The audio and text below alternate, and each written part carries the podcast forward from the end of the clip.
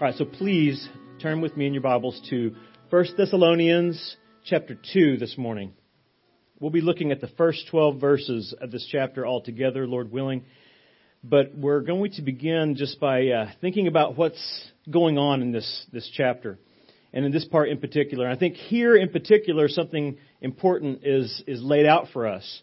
We're going to be looking this morning at the characteristics of a faithful ministry, and we could even say faithful ministers, okay? In in First Thessalonians two, one to twelve there, the Apostle Paul basically reveals to us three characteristics that testified to the faithfulness of his gospel ministry at Thessalonica. He's there with Silas, and he's there with Timothy at one point, and he's saying, this is what it was like when I was there. You guys know our testimony. You see these characteristics in us and in the work that we were able to accomplish among you.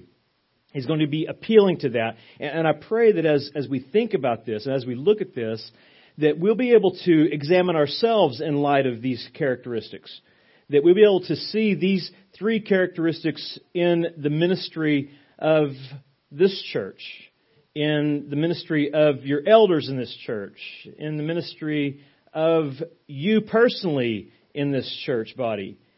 And, and as you do that, I, I hope that you, you understand when I say ministry and ministers, I'm not using that this morning in the official way, okay? I'm going to lump ministers in this sense into the category as servants of Christ, disciples of Jesus. Not an official title, not talking about the leadership in particular, the elders or the deacons.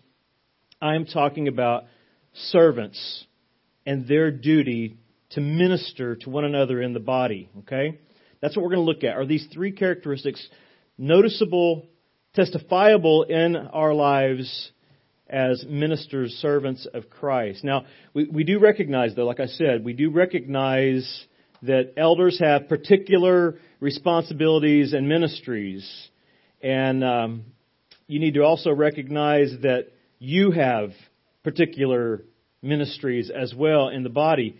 And and what I want you to think about this morning is something that, that's said in Ephesians four before we actually get started. Um, keep your finger there in Thessalonians. Go to Ephesians four so you can kind of see what I'm talking about in regards to our ministry as Christians in the local church, okay?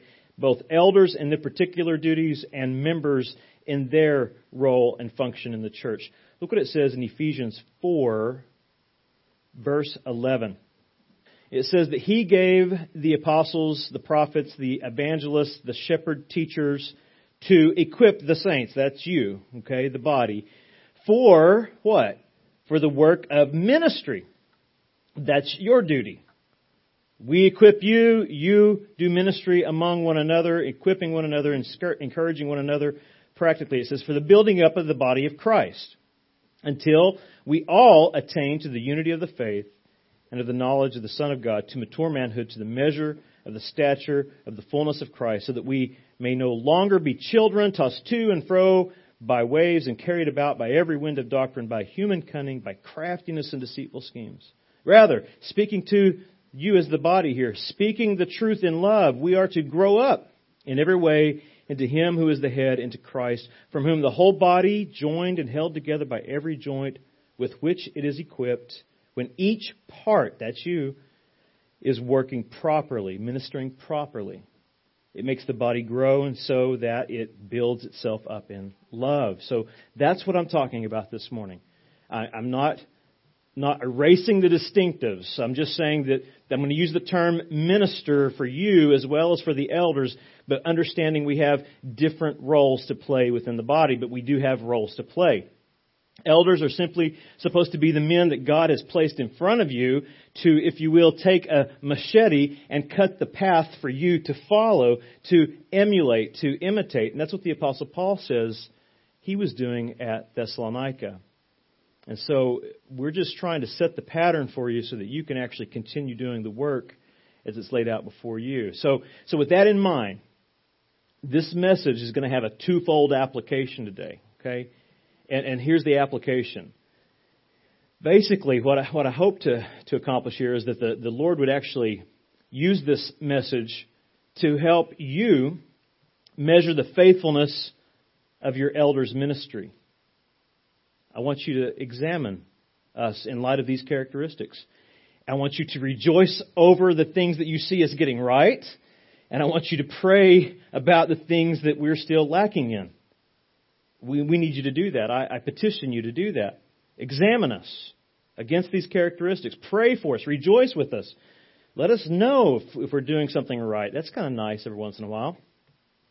Pray for us when we're not getting it all together. Let us know that as well. That's that's one part that I want to do, but one part of the message to do, accomplish. But the other part is this. I want the Lord to use this message to help you measure your own faithfulness in your ministry here in the church. And I want you to be able to rejoice over the things that you see yourself excelling at, doing well.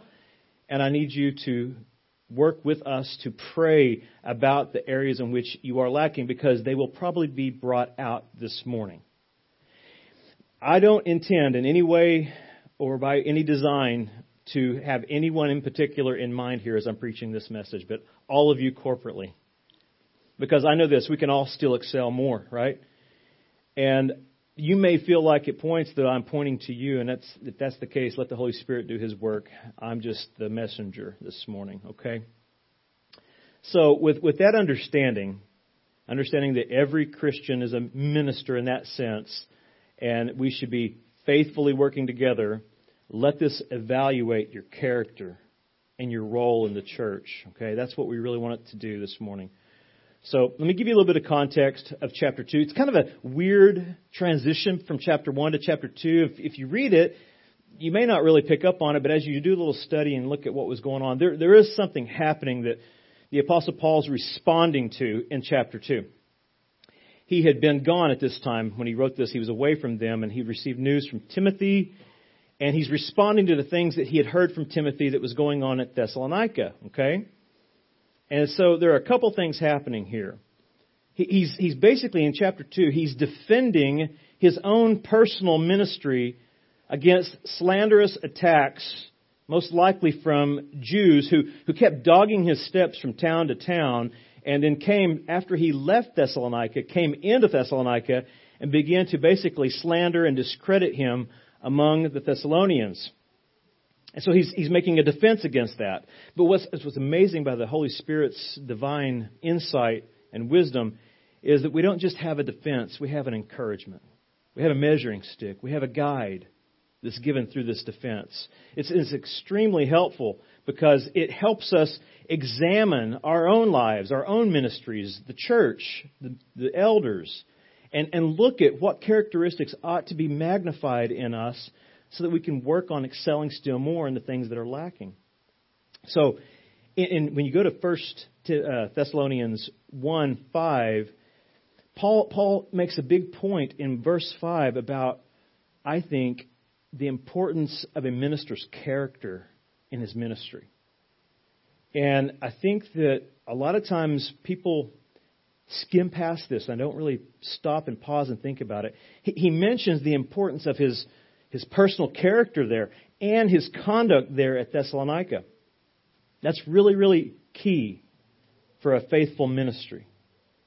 Your character and your conduct matter. Life and doctrine matter. They work together or against your ministry, all right? So you want both lined up properly. And so he, he makes a point of that there in chapter two, and he, he's basically going to call on this group of people that are gathered there that knew him. He's going to say, look, I'm going to call you to testify for me. I'm going to throw myself upon your mercy. I'm going to let you defend the faithfulness of my ministry by my own integrity, by the way that I lived and served among you. Now, that sounds pretty neat to say that, to, to do that here in this letter, because we know the Holy Spirit inspired this, and that's awesome. But you try that.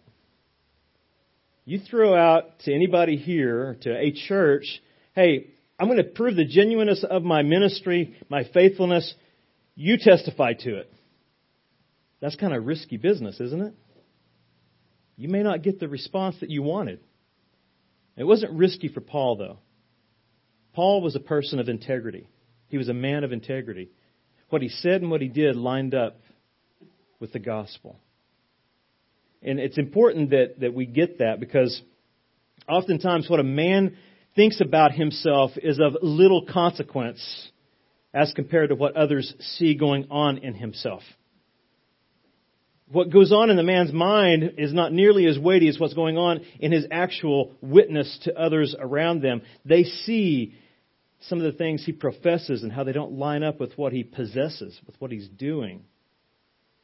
And so oftentimes when we throw ourselves on the mercy of other people's testimonies, we find ourselves wanting. We come up short, but not the Apostle Paul. This didn't frighten the Apostle Paul a bit. It didn't frighten him because the Apostle Paul had already had someone else examine him and his ministry. He had already submitted, submitted his life, his words, his actions, his ministry. He had submitted all those things to God's scrutiny. And living in the light of God's omniscient gaze, Paul was set free to call upon others to give testimony.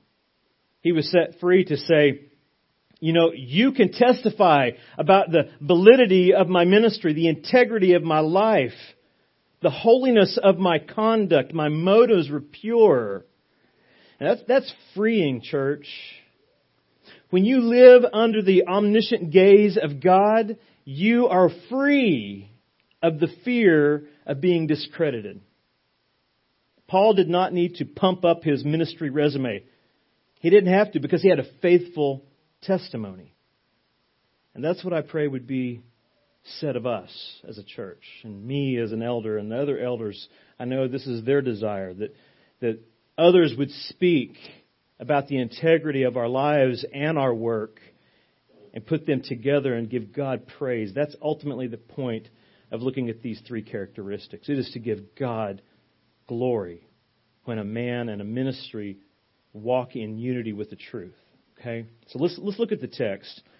Let's look at um, First Thessalonians two, one to twelve. Let me read it. I'll give you an outline. We'll try to go through it. I feel like I'm talking really fast. Sorry. I'm actually excited because I've spent like a whole day and a night on this, and I, I've got fourteen different tracks going on in my mind at the same time about things I want to point out, and I can't do it all, so bear with me. In verse one, the Apostle Paul writes, "For you yourselves know." Actually, I want you to highlight something as you go through this text.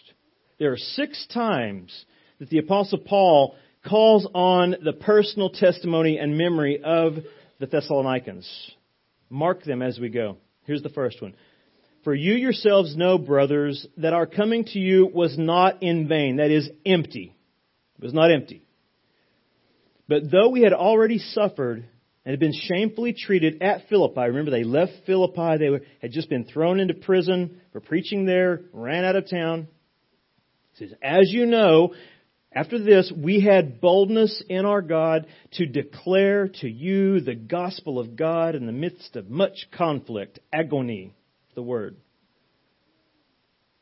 "For our appeal does not spring from error or impurity or any attempt to deceive.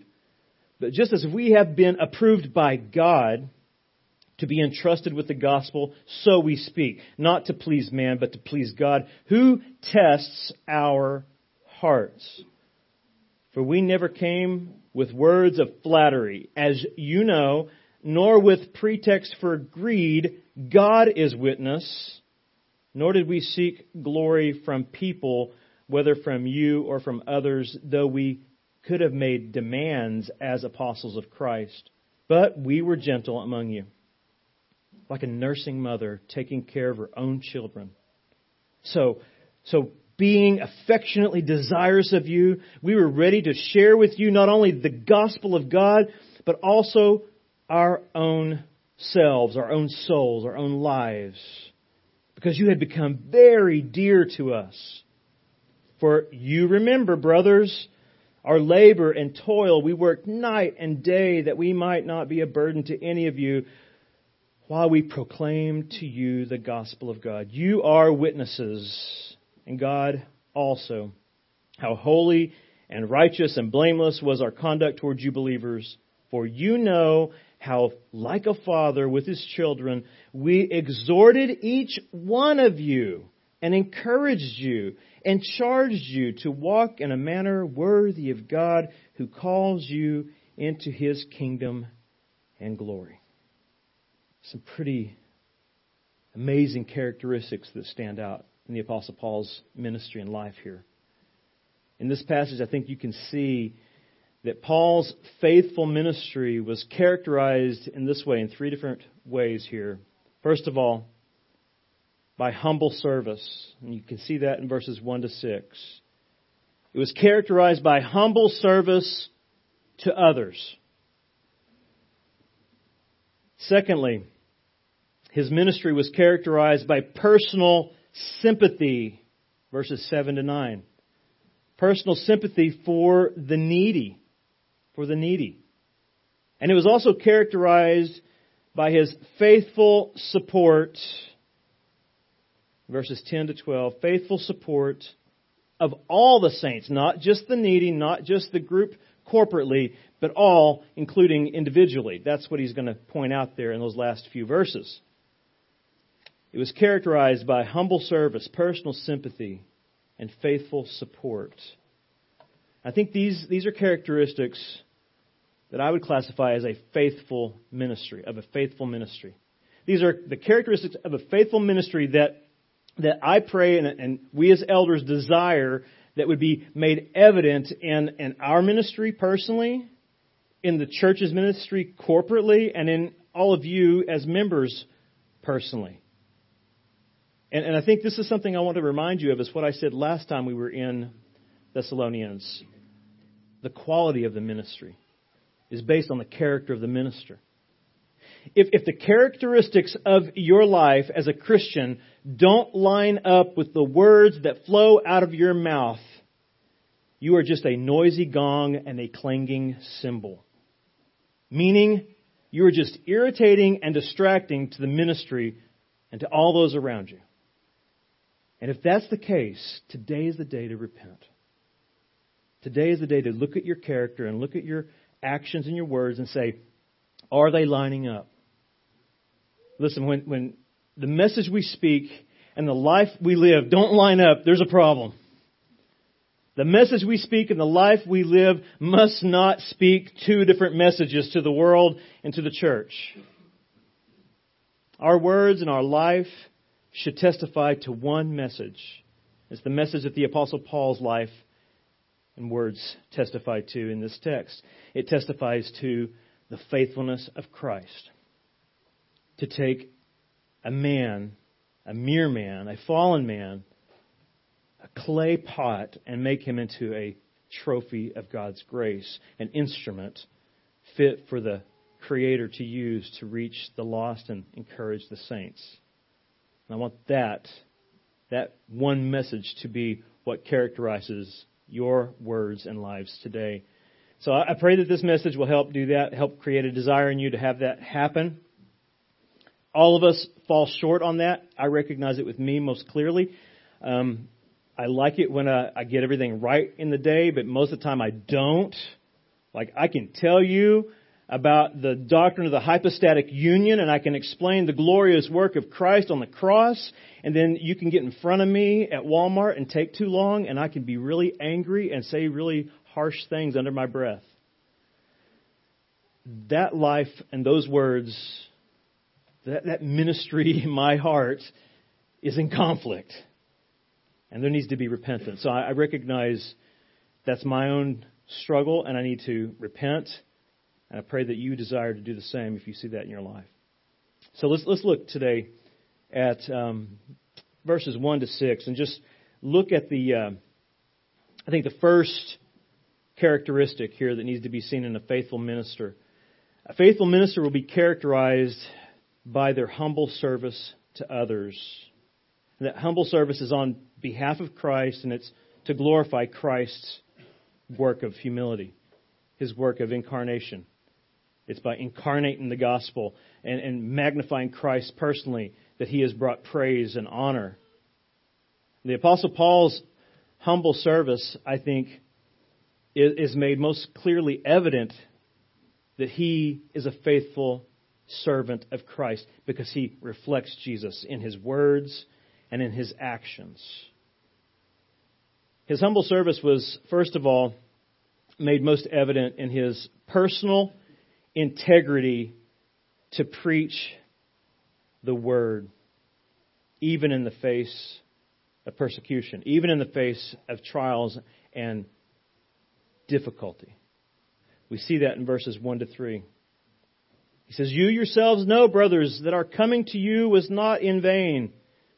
But though we had already suffered and been shamefully treated at Philippi, as you know, we had boldness in our God to declare to you the gospel of God in the midst of much conflict.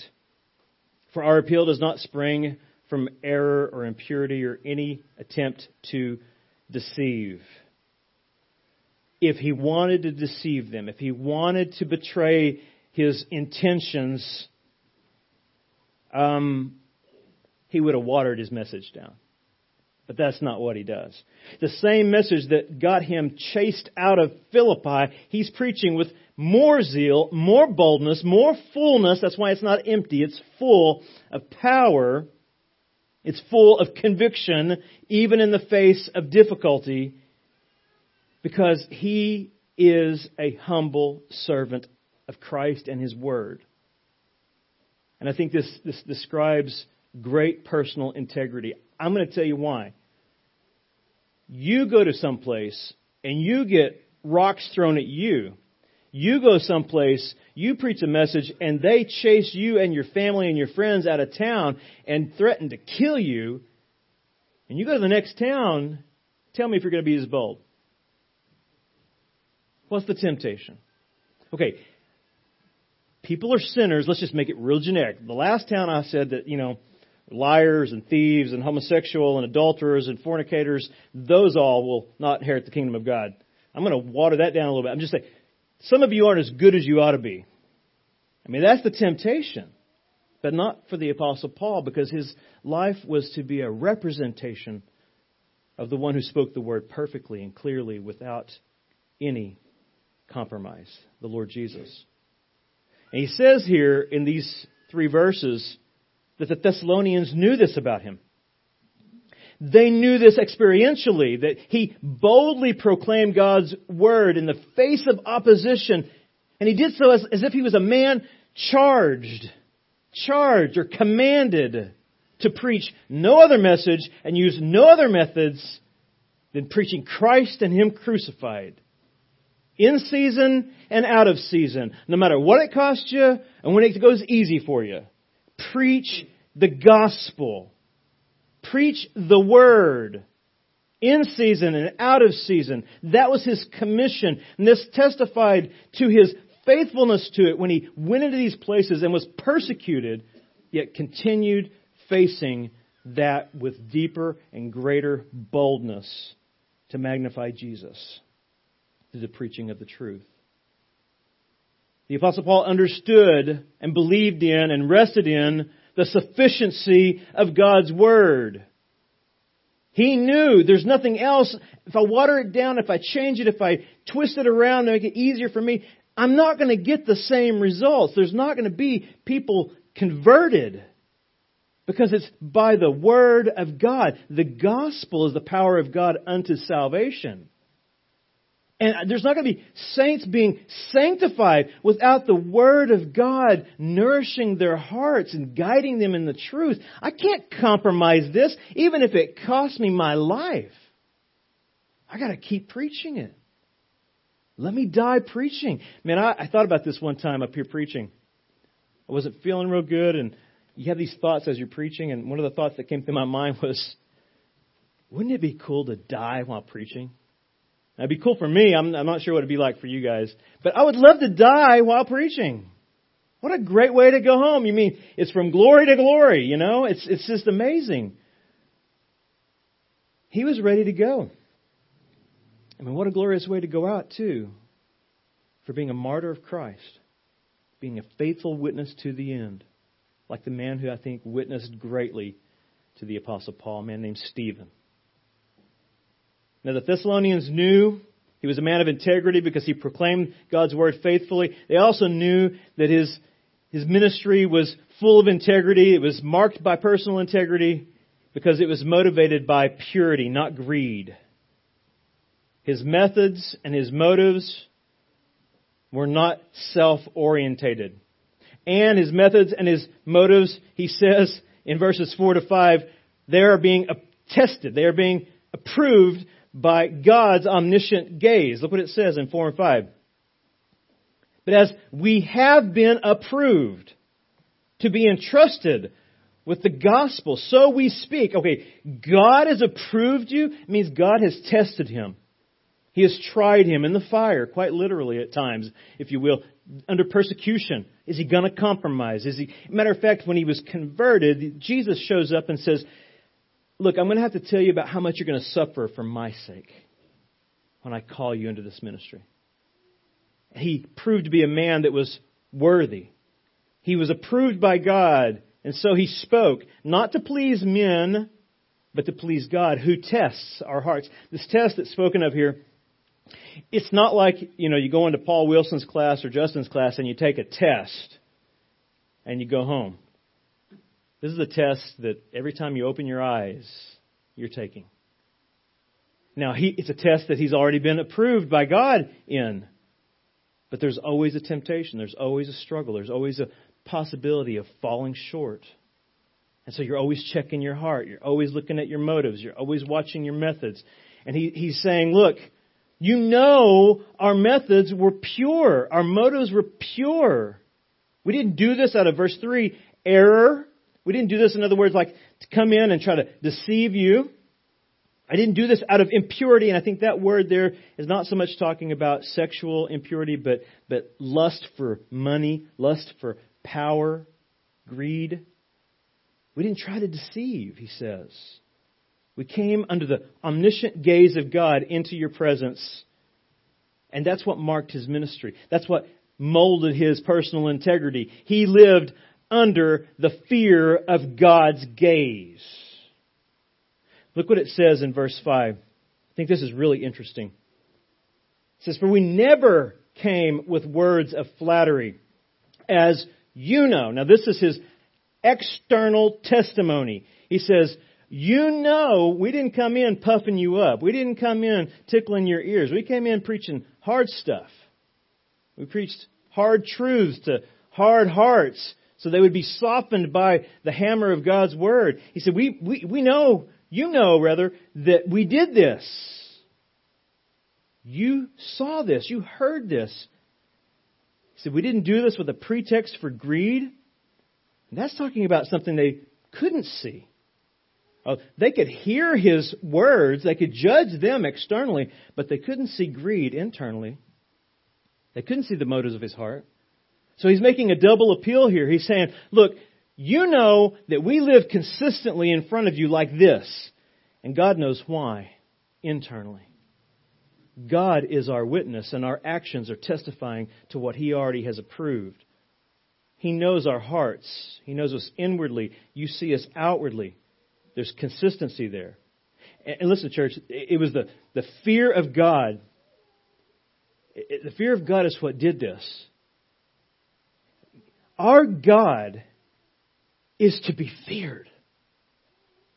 Ananias and Sapphira, New Covenant Christians, put to death for lying against the Holy Spirit. Our God is a consuming fire. He is to be feared. That consuming fire could either destroy you, literally take you out of this world, or it could purify you when you submit to that gaze of his holiness and let it examine the character of your life.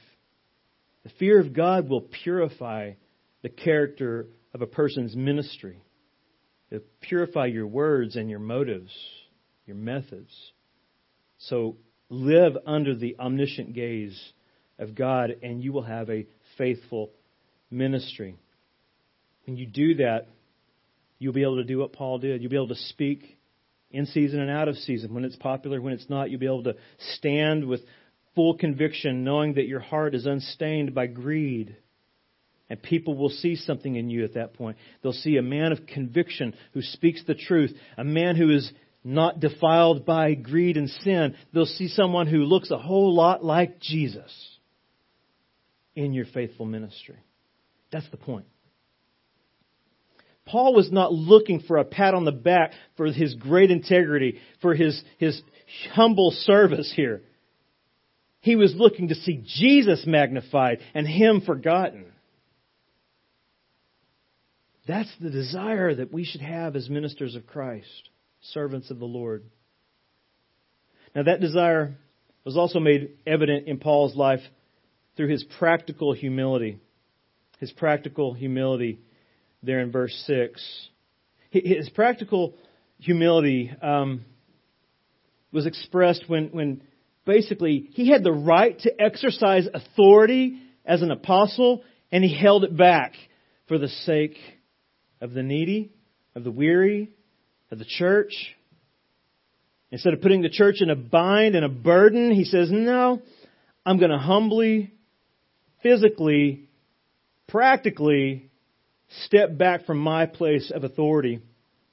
And they didn't have to support him financially. What's interesting is there were churches supporting him.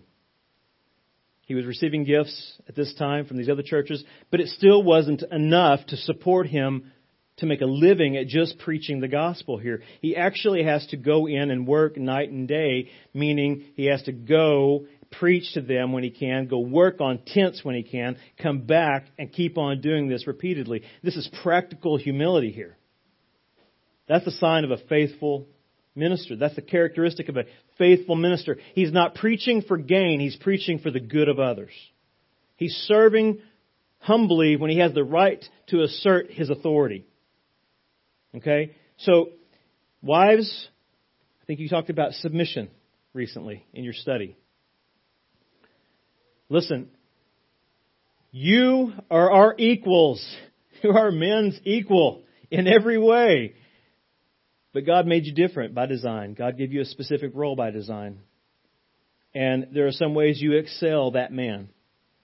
And there are times you have to express practical humility in your service and submission to your husband. And that's what Paul's doing here. And the Thessalonians knew it. They saw it. They, they knew that Paul's ministry was, was something that revealed sacrificial love. It revealed his sacrifice on their behalf. And, and they, they knew that he did that because he was trying to magnify the one he served. Did not Jesus become a servant to all? He came to serve. He did serve. He washed the feet of the disciples. What humility to step to the lowest place in the home, become a slave to a bunch of dirty disciples to show them his great love for them and their duty to imitate him. That's what Paul's reflecting here. He's magnifying Jesus' sacrificial love and his practical humility. Look at verse six. Sorry, I got away from it. He says, nor did we seek glory, okay, praise, if you will, from people, whether from you or from others, though we could have made demands as special sent messengers of the Messiah, as apostles of Christ. Oh, he had the right. Trust me, he had the right. He had the right to say, I don't need to work today. You need to support me. But that would betray his love for his master, who was the greatest servant of all, who he wanted to magnify. Look with me at Philippians to see who it is that the Apostle Paul and what it is the Apostle Paul is magnifying here in his practical humility. Philippians two, verse three, he writes, do nothing from selfish ambition, but in humility count others more significant than yourselves. Let each of you look not only to his own interest, but also to the interest of others.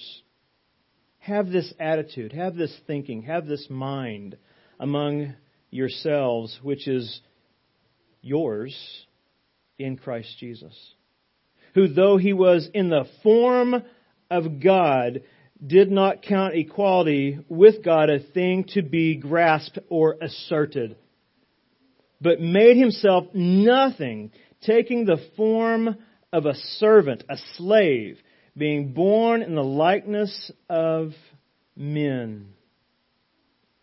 That's who the Apostle Paul's humble service reflected. Jesus had every right to be served. King of kings, Lord of glory, sovereign authority over all things, sustains all things, created all things. He had the right to say, bow, and they would bow. One day they will, even though they do not now. They see him as nothing more than a spiritual leader at times. But there'll be people who will see him one day for who he truly is, as the sovereign King of kings.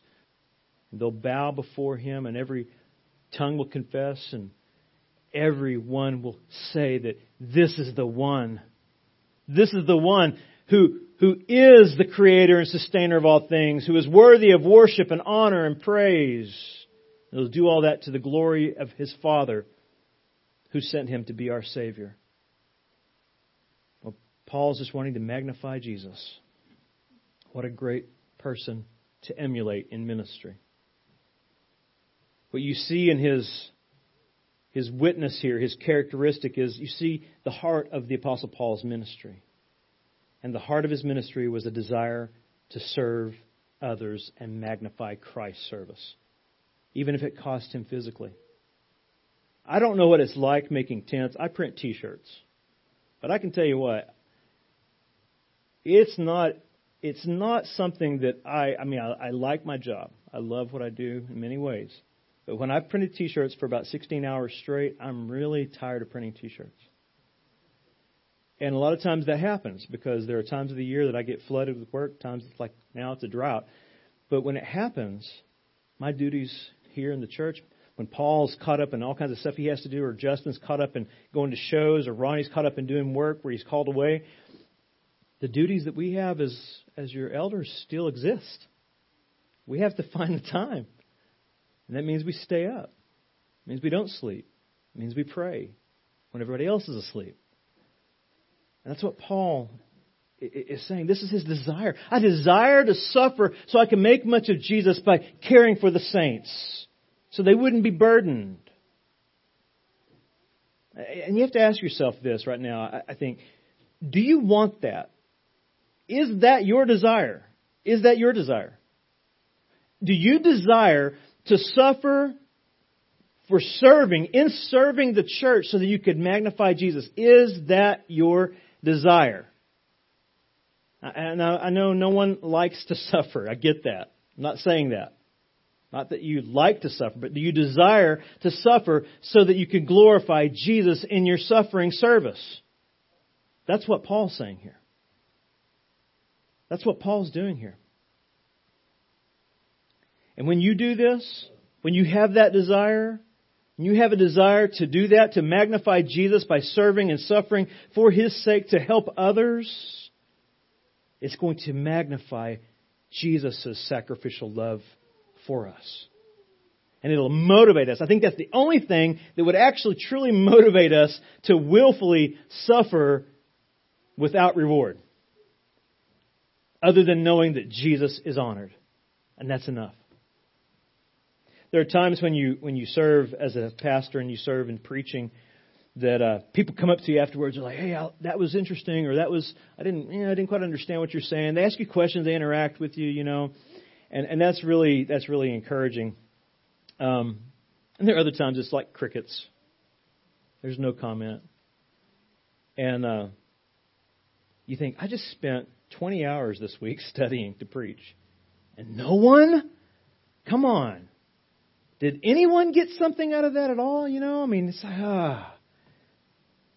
And, and there, there's a time when you're preaching and teaching and pastoring, that you're pouring your heart out, your life out, and people get angry with you.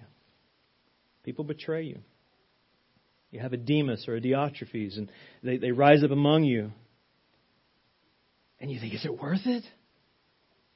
Well, here's the question. Is Jesus worth it? Because it's about Him.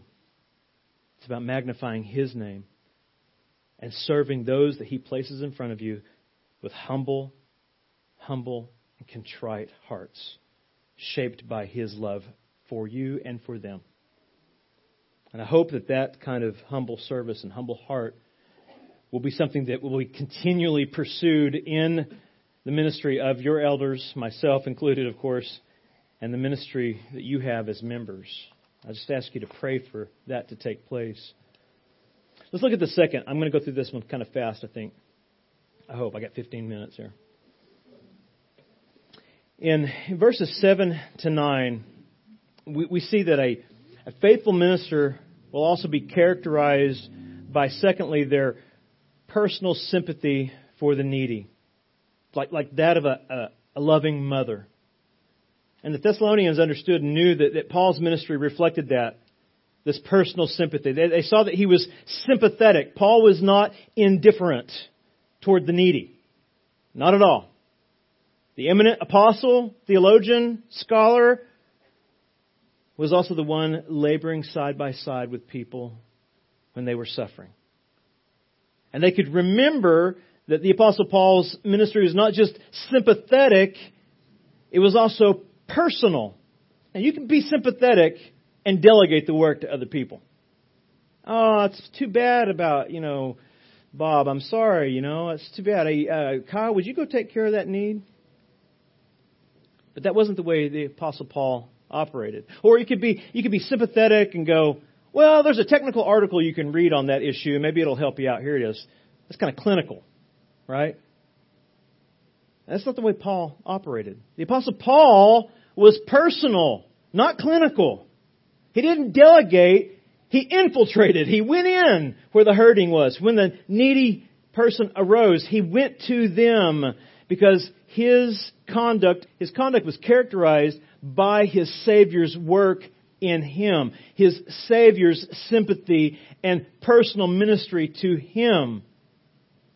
And so his ministry was marked by or characterized by personal sympathy for the needy. We're all needy. Maybe not at the same level, to the same degree, at every moment, but we're all needy. And we need people who are characterized by personal sympathy.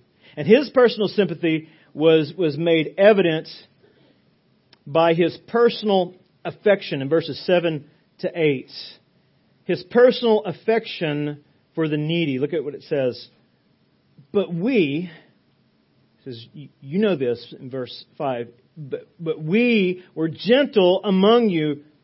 And listen, look at these words. These are very, very important words, a very important string of words to summarize the heart of the Apostle Paul that reflected Jesus. We were like a nursing mother taking care of her own children. Taking care of her own children, like a nursing mother. So, being affectionately desirous of you, we were ready to share with you not only the gospel, but also our own selves, because you had become very dear to us. Paul was characterized here by a selfless dedication that reflected the sacrificial love of a mother for her child. Moms, when you held that baby and the baby began to feed for the first time, every part of your being rose up and said, this is more precious than anything I've ever experienced, and I will guard this child. The child is reliant on me to sustain its life. I'm going to do whatever it takes to help this child. I'll sacrifice. I'll give. I'll do what it takes to nurture this child. That's what Paul's personal sympathy was like for the needy. He compares it to a nurturing, nursing mother.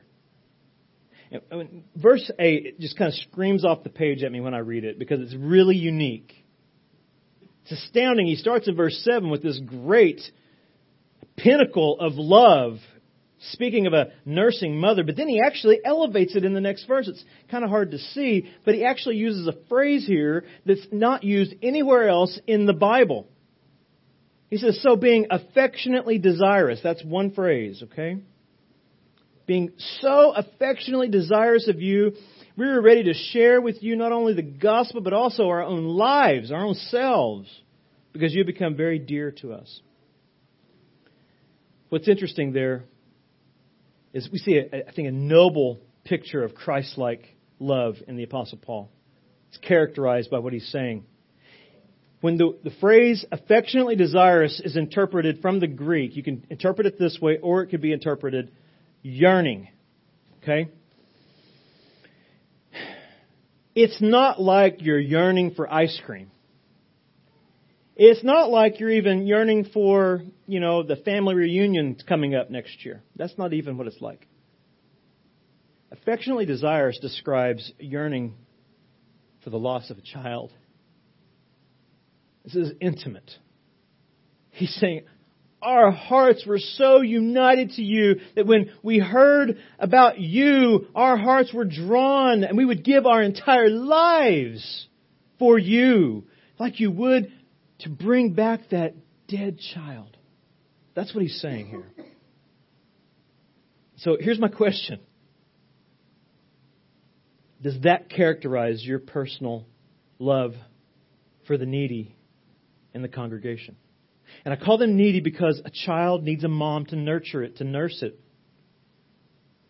And, and so ask yourself, do you have that kind of affection, that kind of yearning to come alongside those who are needy in the church body?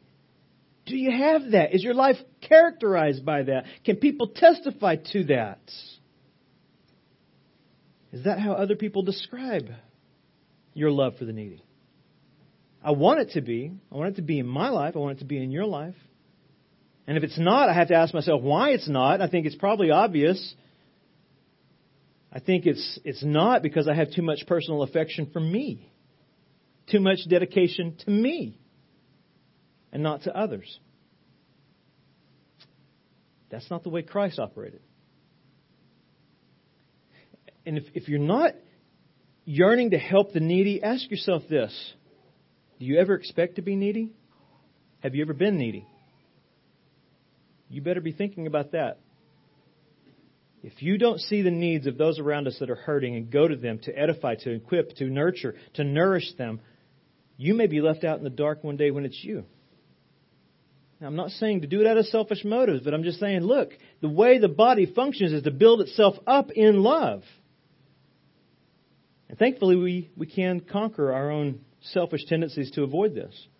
Look what it says in Second Corinthians five.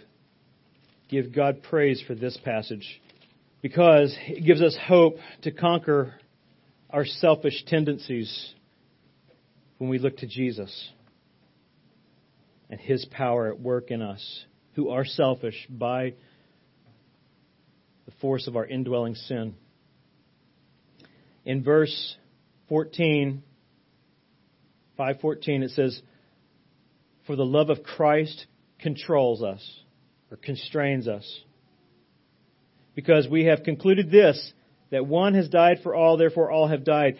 And He died for all. Now notice this, that those who live might no longer live for themselves, but for Him who for their sake died and was raised. Now he'll go on to say that they've been given the ministry of reconciliation, meaning you're alive because of Christ, and because of that, you live for Him. And if you live for Him, you're going to be a reconciler. You're going to be going to the needy. You're going to be pursuing them. You can do this because that's why Jesus died. He died to bring you to life, His life. It's the heart of Christ that now pumps in us. That was the, the heart of stone that was taken out of us was replaced with Jesus' heart. But we have to submit to it. Our flesh doesn't like that. So I'd ask you to do this. Pray that the love of Christ that is supposed to control us, pray that it will control your selfish desires, your selfish hearts. And pray that it will squeeze that love for us will squeeze so tightly on our hearts that it will produce nothing but the love of Christ. It'll purge all the rest of it out, because there are needy people among us. And our ministry should be characterized personally and corporately as that of a personal sympathy for those who are needy. That's our desire as elders. That's your desire as a member. And we need to strive for that. Now, thirdly, back in First Thessalonians two ten to twelve, we see that a, a faithful minister will also be characterized by their faithful support of all the saints, not just the corporate body, not just the needy, but the people individually. Why do I say that? Well, because they're supposed to do it like a faithful father. A faithful minister will reflect the nature of a faithful father. He doesn't look at all of his children and go, "Okay, group, I love you, and here's some instructions for you." If he's a faithful father, he does that. But then he says, "Hey, you individually, come here. We need to talk. I need to correct you. I need to instruct you. I need to encourage you. I need to charge you." And then he sends him out or her out. That's what he says should characterize the kind of ministry that uh, magnifies Christ, a faithful ministry. It'll be characterized by the faithful support of all the saints, one-on-one and corporately, and the needy. Look what it says in ten to twelve. He calls on them to be witnesses. You are witnesses. And God also, how holy and righteous and blameless was our conduct toward you believers. So he's, he's kind of giving an overall statement here. You notice what we were like, what we did, the integrity of our lives. Now he says, for you know, here's how I prove verse ten. For you know, I prove verse ten by what I did in verses eleven and twelve. For you know how, like a father with his children, we exhorted each one of you and encouraged you. That could be corporately, could be personally though, and charged you to do what? To walk in a manner worthy of God, who calls you in His own kingdom and His glory. And that's the that's the incentive behind what He's doing in, in exhortation and encouragement and this charge. He says, you know, we came to you not just with a bunch of commands.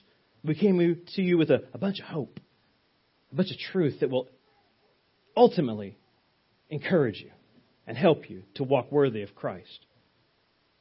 This faithful support could also be called faithful encouragement. That's what a father is called to do. And Paul's faithful support was, was made evident by, number one, his faithful instructions to the weak. His, his faithful instructions to the weak saints. I'm going to list the weak saints, the, the weary saints, and then the, the wearisome saints. I'm not sure where you're going to fall, but some of you might fall into the last one. All right? Just be prepared. Um, and just don't be shocked if you fall into all three at some time, okay? Faithful instructions are given to the weak saints. And he, do, he does this as a as a wise father. And, and, and let me ask you this. Have you ever been weak spiritually? Yes. Do you ever expect to become weak again in the future? Probably. Right? We we we get depleted. We're not following through with spiritual disciplines. We get weak. We get needy. Well, when, when that happens, you need a faithful minister, a, a faithful person who's going to faithfully instruct you, come alongside you is the term that's used here, and guide you back to where you need to be going. Because when you're needy, when you're weak, you get off the trail. But he's going to come along and put you back. I was I was in Colorado hunting. First time, bow hunting, up in Colorado. My brother-in-law and I took off into the woods, man. Great day. We're just going to have a blast. We go hiking. We don't take a map. We don't take anything like it. No G P S. Come on. We're just going. We spent an entire day walking about seven miles. And it got dark really quick in Colorado at that time. And we did not know how to get back. And for a while, I couldn't even find him. And I was stumbling over deadfall after deadfall after deadfall. And finally, I stumbled into him. Well, now we're both lost, but we feel better because we're alongside each other. Okay? And and that's that's kind of the idea here is we're not both lost, though, but we come alongside because we know we have been weak. And that person who is weak, we can sympathize with them like a wise dad. Okay? The, the next category there, I think, that's, that's kind of summarizing his faithful support is, is that basically he, he's telling them that this, this faithful support comes also in personal comfort for the weary saint. Let me just say this. In, in the fact that the first point there that I just made, he, he comes alongside. He comes alongside to instruct.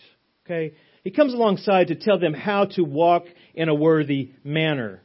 He gives them instructions. The second point I want to bring out here is personal comfort for the weary saint is delivered like as by a tender father, an encouraging dad. And what he does is he comes alongside not to tell them how to walk and instruct them, but to console or to comfort or to encourage them about how well they are walking, how well they are walking in a worthy manner. And we need people to do that. We need faithful ministers who are tender. They see where we're off track. They see where we're doing right. They know how to distinguish between the two. And they say, yeah, you got, you got, you got to change this, do that. But look, you're doing this. This is so good. And they come alongside us to cheer us on in the race. They don't come alongside just to throw out commands and directions. They come along to support us. Come on, you can do this. I've seen the evidences of grace in your life already. They're still there. Just cultivate this. That's what a faithful, supportive father would do for his children. The last one is the faithful support of the saints is, is identified in Paul's life by his continual motivation to the wearisome saints. Okay? He does this like a diligent father. And um, he does this basically by charging them to keep on walking. You're driving me crazy. Why do you keep stopping and get it off the track? Look, you've got a commission. You've got a duty. Get back in there. You can do this. All right? But he doesn't give up. And look, we've all met people who are wearisome. And maybe you are that person. All right? But we're not going to give up. We're going to continually motivate you biblically to keep on walking. Keep on pursuing godliness. You may drive me nuts on the way, but I'm going to keep on reminding you that you can do this by God's grace. This is what his faithful support looked like. That's what a faithful minister should be characterized by, this faithful support of the weak, of the weary, and the wearisome. Now, these are the kind of characteristics I, I truly do want to see magnified here in our church and in our lives. And what I want you to get here is I, I conclude. These things are not impossible by God's grace. They're not unachievable by God's grace. They are well within the grasp by God's grace of our little hands and hearts. The characteristics of a faithful ministry and minister, understand this, these characteristics just simply flow out of faithful moments. Faithful moments in the Christian's life where you have basically sought God in your heart to find a way to magnify Jesus. I want to serve you, Jesus. And through these faithful moments in your life, you're going to find yourself doing things you were surprised by. A faithful ministry is built on faithful moments. You're going to find yourself magnifying Christ's humility when you see yourself willfully setting aside your rights in order to speak the truth to others and serve them, even if it's costly. You'll, you'll see this magnified in your sympathy, a Christ-like sympathy that seeks others in the church who are hurting, the needy, the weary. And then you share with them what you have in abundance, not to get back, but to give. You're magnifying Jesus' sympathy in that moment. That's what will build a faithful ministry in the future. And you'll also find at times, as you're doing this, as you're just simply living the Christian life, submitted to God under His gaze, you'll find Christ-like faithfulness being evidenced in your life as you come alongside that weary saint. And you keep coming, and you keep coming, and you keep coming, though it's hard, though it's difficult. These are the characteristics of Christ we want to see magnified in the church. And, and these are the characteristics of Christ's faithful ministry we want to see shining out of the church through our lives individually. And these ministry moments are, are worth more in the kingdom of God than your next big promotion. These, these ministry moments are worth more than your retirement plan. These, these faithful ministry moments are worth more than your graduation and your seminary education. Because in reality, in those ministry moments, you are glorifying God in your daily life. And that is what should mark the faithful ministry of every Christian in this place. Not looking for a platform, not looking for applause, but just looking to make much of Jesus every day. That's your Christian ministry. And let me encourage you, you can do it by God's grace. But look at those characteristics. See what you're lacking. Pray. See what you're excelling in. Rejoice. Let's pray. Father, we thank you for your word. Thank you for this time you've given us. Thank you for the way that you have manifested truth to us in such a way that it is undeniable. You have given us your written and scripturated word, and you've placed your Spirit upon our hearts, our souls, to give us understanding of the things that we read and to see how they line up consistently and how they ultimately point us back to the greatest ministry ever accomplished in faithfulness, that of the Lord Jesus. We pray that our lives and our attitudes would reflect Him, and that those characteristics we see in Paul would be reflected throughout this congregation and all of our works and labors. We pray in Christ's name.